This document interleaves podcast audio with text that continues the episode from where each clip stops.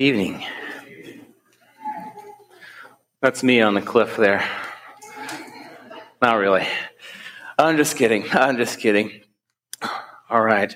We're just going to dive right into it. I was looking, I was talking to Paige about it, and she's like, man, your sermons have been kind of a little downer lately, talking about stress and now anger. But I hope that this can still be encouraging. It may not start off encouraging, but we certainly will end encouraging. I want us to get into this mindset here and imagine for a second. You know, we tell a friend, maybe even a brother and sister in Christ, someone we love, we tell them, look, you're not very comforting. You're not very comforting. Maybe we go even further and we say, look, when I when I see you, I groan and I moan and I'm just discouraged. When I think about you, I'm exhausted. That's those are not nice things to say. And if we said that to someone, they'd probably be wondering, what have I done that's so wrong to make you mad at me, angry at me? Why would you say something like that? Imagine saying that to someone who's higher in rank than you, a boss or, or a king, let alone the creator of the universe, God. And yet, maybe that's how we might feel at times. Maybe we might be angry with God. This is how Asaph felt when he wrote Psalm 77. We look at Psalm 77, and Asaph here is angry with God. And he says all these things that we just mentioned here. And he starts off by saying these things, by expressing his anger to God. And it starts off good. I want you to notice how he starts this psalm. Because he takes his anger to God. And he says in verse 1, he says in Psalm 77, verses 1 through 4, he says, I cry aloud to God, aloud to God, and he will hear me. In the day of my trouble, I seek the Lord. That's a great start. That's exactly what we should do. We should seek the Lord, and that is a theme that we will see throughout this lesson. We need to seek the Lord. But then he goes on to say, In the night, my hand is stretched out without wearying. My soul refuses to be comforted. Where is he finding comfort? He's going to God. He says, he says, when I remember God, I moan. When I meditate and I think, who's he thinking about? He says, my spirit faints. And yet, he says in verse 4, You hold my eyelids open. I am so troubled that I cannot speak. I love the Psalms. They're one of my favorite parts of the Bible because they just show, they show a great picture of the soul. It's, and it's inspired. And God's like, here are some words for you. You might one day be in this place and feel this way. Here is a prayer. Here are some words to help guide you. It's a beautiful kaleidoscope of, of emotions and feelings and perspectives. And maybe you feel like Asaph in your life right now. You're angry with God. And that's what we're talking about this evening. We've talked about anger before, but maybe not from this angle so much. But we might look at our life and feel like that's a dominating factor. Or in this moment, that's dominating my life. And why do I feel this way? How do I get out of this feeling? And for some, this might not be familiar. Me might be wondering, why could you ever be mad at, at God? I don't understand. And yet, for others around us, that's exactly how we feel. That's what we feel. And there's several different reasons why we might feel this way. Maybe we lost a loved one and we don't know why all of a sudden. Maybe we've been hurt, mistreated, we've experienced injustice, and we don't understand why we live in this world. And, and then, of course, we start to make the mistake that we blame God for all this evil in the world. Or maybe we're simply just disappointed in where we're at in life. We feel like, like God placed us at a different, different starting line than every, everyone else, and we're wondering why. Maybe we read the scriptures and we're just confused. We don't understand what we're reading. We're frustrated with God maybe we're faced with the truth. That's what God's word does. It, it tells us the truth. Jesus says, I am the way, the truth, and the life. And you know what? All of those things are good. We want those things. We want guidance. We want to know the way. We want to know the truth. We want eternal life. We want those things, but man, change is hard. Facing the truth is difficult. We want change, but then we don't want change, and we're unsure, and we can become angry with God. There's several different reasons. But anger with God, it can be a sin. It can lead us down a very dark road and an evil path, but at the same time, it doesn't have to be a sin. If we're taking it to God and we have a righteous anger, and it can actually help us grow in our faith. We'll see that in the scriptures tonight. But what we do know is that God understands that this life is not always going to be easy. That if we compare ourselves to God, we are often like, like children. If we think of ourselves in comparison to God and His infinite wisdom and great power and understanding, and yet that's often when our anger is generated, where it comes from, and a misunderstanding, confusion, and frustration. And this is why we have to lean into God's words. This is when Isaiah 55, this verse comes to fruition, and God boldly declares, and He says, for my thoughts are not your thoughts, neither are your ways my ways, declares the Lord. For as the heavens are higher than the earth, so are my ways higher than your ways, and my thoughts than your thoughts. That's a humbling verse or passage to accept, but we have to. We have to if we're going to get over our anger and our frustration. Now, that doesn't mean that, again, look, if we're angry with God, that, that we sin. We can absolutely sin if we are angry with God. And we don't assume that God is wrong at all. God is always, always 100% right and righteous. But there's a difference. There's a difference between anger and defiance. We can be angry with someone or something and still be respectful. Yeah, and yet at the same time, I mean, this is anger. We can be angry with someone or something and be disrespectful, disobedient, and rebellious, defiant, and that's when it becomes a sin. So, how do we overcome this feeling if we're angry with God? And more importantly, how do we grow out of this and have a stronger relationship with God? I want you to know that after this study, our anger, if we have anger towards God or anyone else, isn't just going to immediately disappear. Anyone who knows anger, anger doesn't work that way. It kind of just fizzles out. It's kind of like carbon in a soda. And that carbon kind of lasts longer in some than others. And that's just the, that's just a fact. The thing is, with anger, God pleads to us that, yes, you're going to feel it. If you live long enough, you're going to feel it. I need you to be slow to anger. Slow to anger. He repeats this over and over in the scriptures. And so, to give you a few examples, some comparisons, turn your Bibles over to Numbers 14. We're going to look at the Israelites and Moses and how these two people are both angry with God at different times and deal with their anger in different ways. And for God's people in the wilderness, They've directed their anger toward God and it turns into complaining and grumbling and eventually complete disobedience and rebellion, even apostasy.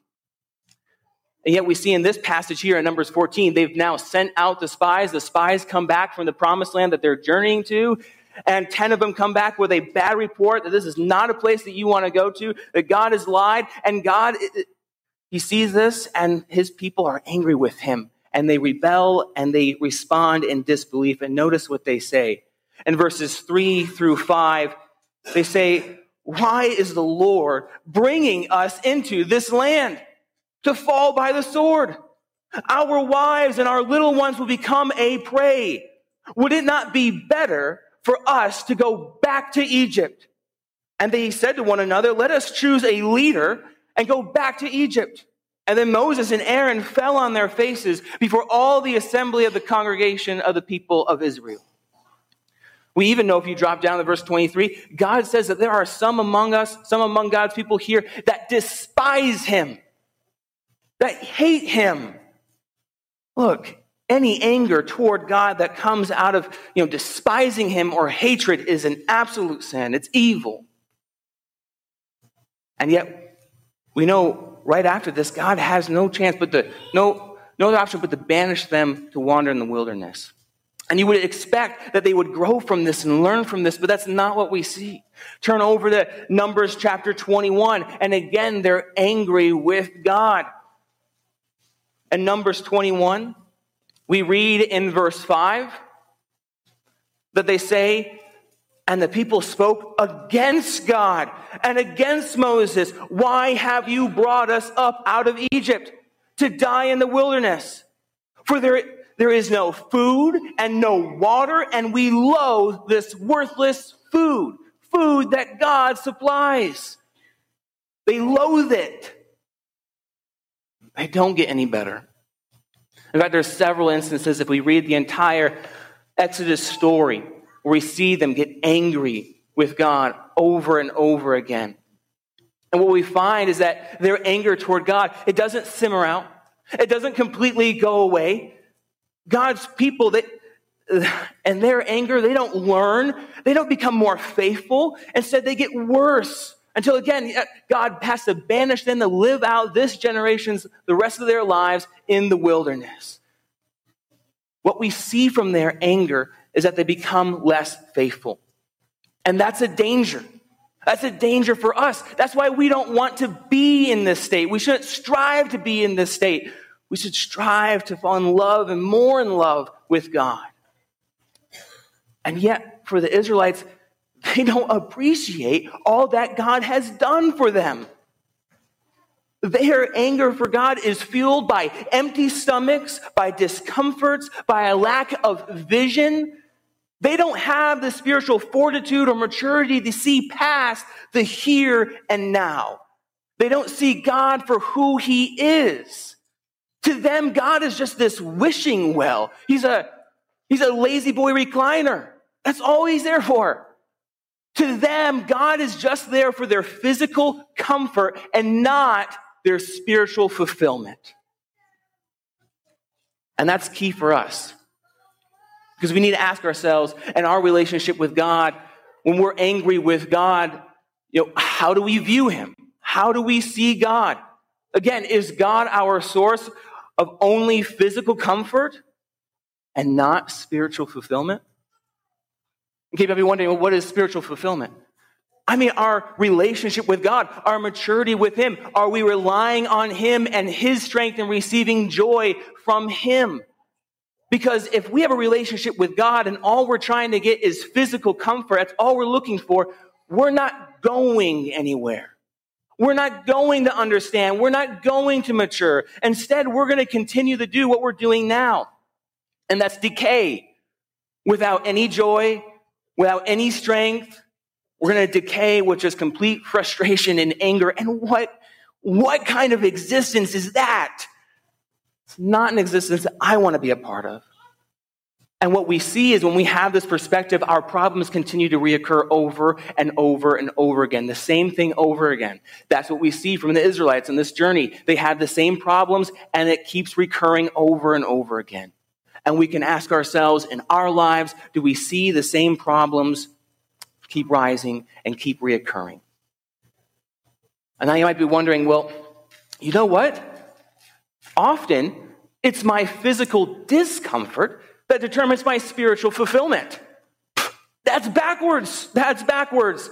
You see, our spiritual fulfillment, our relationship with God should determine how we interact and react with the world around us and our physical discomforts. And so, depending on our motivation, when we're angry with God, that can either, like the Israelites, lead to rebellion and defiance, or we can be like Moses and we can grow out of that. We can see it as an opportunity to grow. Turn over to Exodus chapter 5, where Moses becomes very angry with God. You see, Moses, he chooses to see his relationship with God as an opportunity for spiritual fulfillment. You compare the hearts of God and, and Moses and God's people here, and Moses deals with his anger in a completely different way. And Moses here in Exodus 5, he gets angry because he sees the injustice. He sees the hurt of God's people. He sees that they're under extreme slavery and he doesn't hear from God. He doesn't see God's actions. We can go to several Psalms for that. And maybe that's how we feel at times. And notice what he says here. He says in Exodus 5 22, 23, then Moses turned to the Lord and said, O Lord, why have you done evil to this people? Why did you ever send me? For since I came to Pharaoh to speak in your name, he has done evil to this people, and you have not delivered your people at all. Read that, and you can feel, at least I do, I, I feel rage in Moses. He's angry, and he's angry with God. And he's saying to God, You promised this, and you have done nothing to deliver your people. You've done evil. Evil? I thought God was good. God is good. And he encompasses everything that is good and perfect. Who would say that he's done evil? You might expect God to look at Moses or to speak to Moses and rebuke him for saying such things. And say that is absolutely inappropriate. But the thing is, we have to look at Moses' heart. You see, God sees Moses' heart. And Moses doesn't care about what physically happens to him so much as he cares about his relationship with God and God's people and their well being and their relationship with God. And his anger is in search for spiritual fulfillment, in search of a stronger relationship with God. It's like Asaph. He's seeking the Lord and he's going to God in this anger, even when it's with God. And this is why God gives the response that he does. Look at the next chapter. Look at Exodus chapter 6. Look at verses 2 through 8. What does God say? He says, God spoke in verse 2 to Moses and said to him, I am the Lord. I appeared to Abraham, to Isaac, and to Jacob as God Almighty. But by my name, the Lord, I did not make myself known to them. I also established my covenant with them to give them the land of Canaan, the land in which they lived as sojourners. Moreover, I have heard the groanings of the people of Israel, whom the Egyptians hold as slaves, and I have remembered my covenant.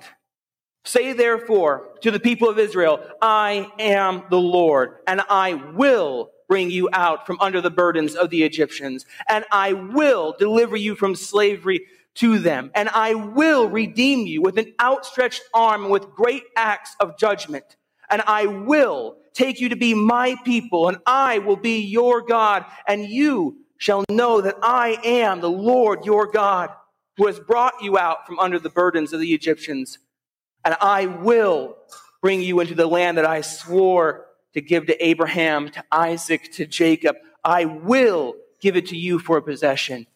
I am the Lord.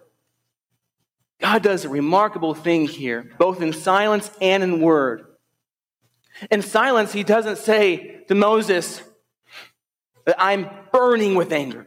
We can read passages where God is burning with anger. He doesn't say to Moses, You have sinned, you need to take back and, and take back what you said to me. He doesn't say that. He doesn't say that what Moses said was, was irreverent. He doesn't mention that. In fact, if we think about it, when was God angry with Moses specifically? Exodus 3, Exodus 4, burning bush, where Moses was defiant. And God's like, I need you to go to Egypt and, and deliver my people. And Moses says, No, Moses says no to what God commands him, and that is when God is angry. Not when Moses is angry, not when Moses brings his anger to God. God isn't angry here. I love it. I love that that's the God that we serve. And you see, when we're angry, we tend to forget, tend to just zoom in. We tend to just focus and maybe even obsess, and that can be a good thing and a bad thing. Right? We can, if we're trying to overcome a problem and draw closer to God, that could be a good thing. But at the same time, if we're doing what is wrong, that's a bad thing. But God understands that Moses, Moses doesn't understand. Not here. And not in what he said. And because God knows that anger can be such a narrow, can narrow our mindset, God takes a second here to remind Moses about who he is. Not saying, look, this is who you're talking to. He's saying to Moses, look, I'm answering your questions. This is who I am. I am the Lord. I will do this. I have done this. I will fulfill prophecy. These are my people. I will be their God. When we're angry, and when we're angry with God, we need to remind ourselves of who God is. This is the God whose thoughts and whose ways are much higher than mine. He has an eternal and a cosmic perspective that is perfect. And so, yes, I may be angry with God because I don't understand or I'm dealing with this thing that's very difficult. I need to trust in who God is if I'm going to come out of this stronger and more faithful.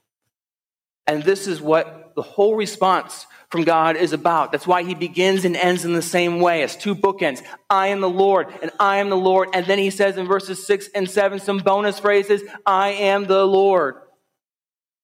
If we turn over to Matthew chapter 11, we see a much more tame version of this. In Matthew 11, John the Baptist is sitting in prison here. And he's wondering, is Jesus actually the Son of God?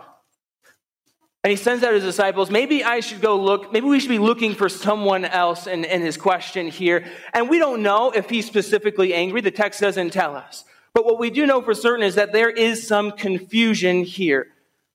And you can just hear that, that in the slightest way, I don't think it's too far fetched, some frustration and even, a, even some aggravation. Matthew 11, look at verses 1 through 3 that tell us when Jesus had finished instructing his 12 disciples, he went on from there to teach and preach in their cities. Now, when John heard in prison about the deeds of the Christ, he sent word by his disciples and said to him, Are you the one whom is to come, or shall we look for another? Think about that for a second. Right, this is John the Baptist here. Right? This is John the Baptist who baptized Jesus. Right? And when he baptized Jesus, there was a voice that said, This is my son with whom I'm well pleased. And then we think about his situation for a second, John's situation. And this would be aggravating to anyone if you're ministering and you're paving the way for Jesus and you're telling the truth and then you get thrown in the prison. And now he's wondering, look, is this, is this a son of God? Should we be looking for someone else? There's some obvious confusion here in this situation. And yet, that can be us. We can be wondering, why, why is God doing it this way? Why is it this way? Why does it have to happen like this to the most faithful of us? And yet, in this confusion, Jesus says to John almost something very similar to what God said to Moses in verses 4 through 6. He says, Look, this is who I am, this is what I do, and this is prophecy fulfilled. In Matthew chapter 11, verses 4 through 6, Jesus answered them and said, Go and tell John what you hear and see. The blind receive their sight, and the lame walk. Lepers are cleansed, and the deaf hear, and the dead are raised up.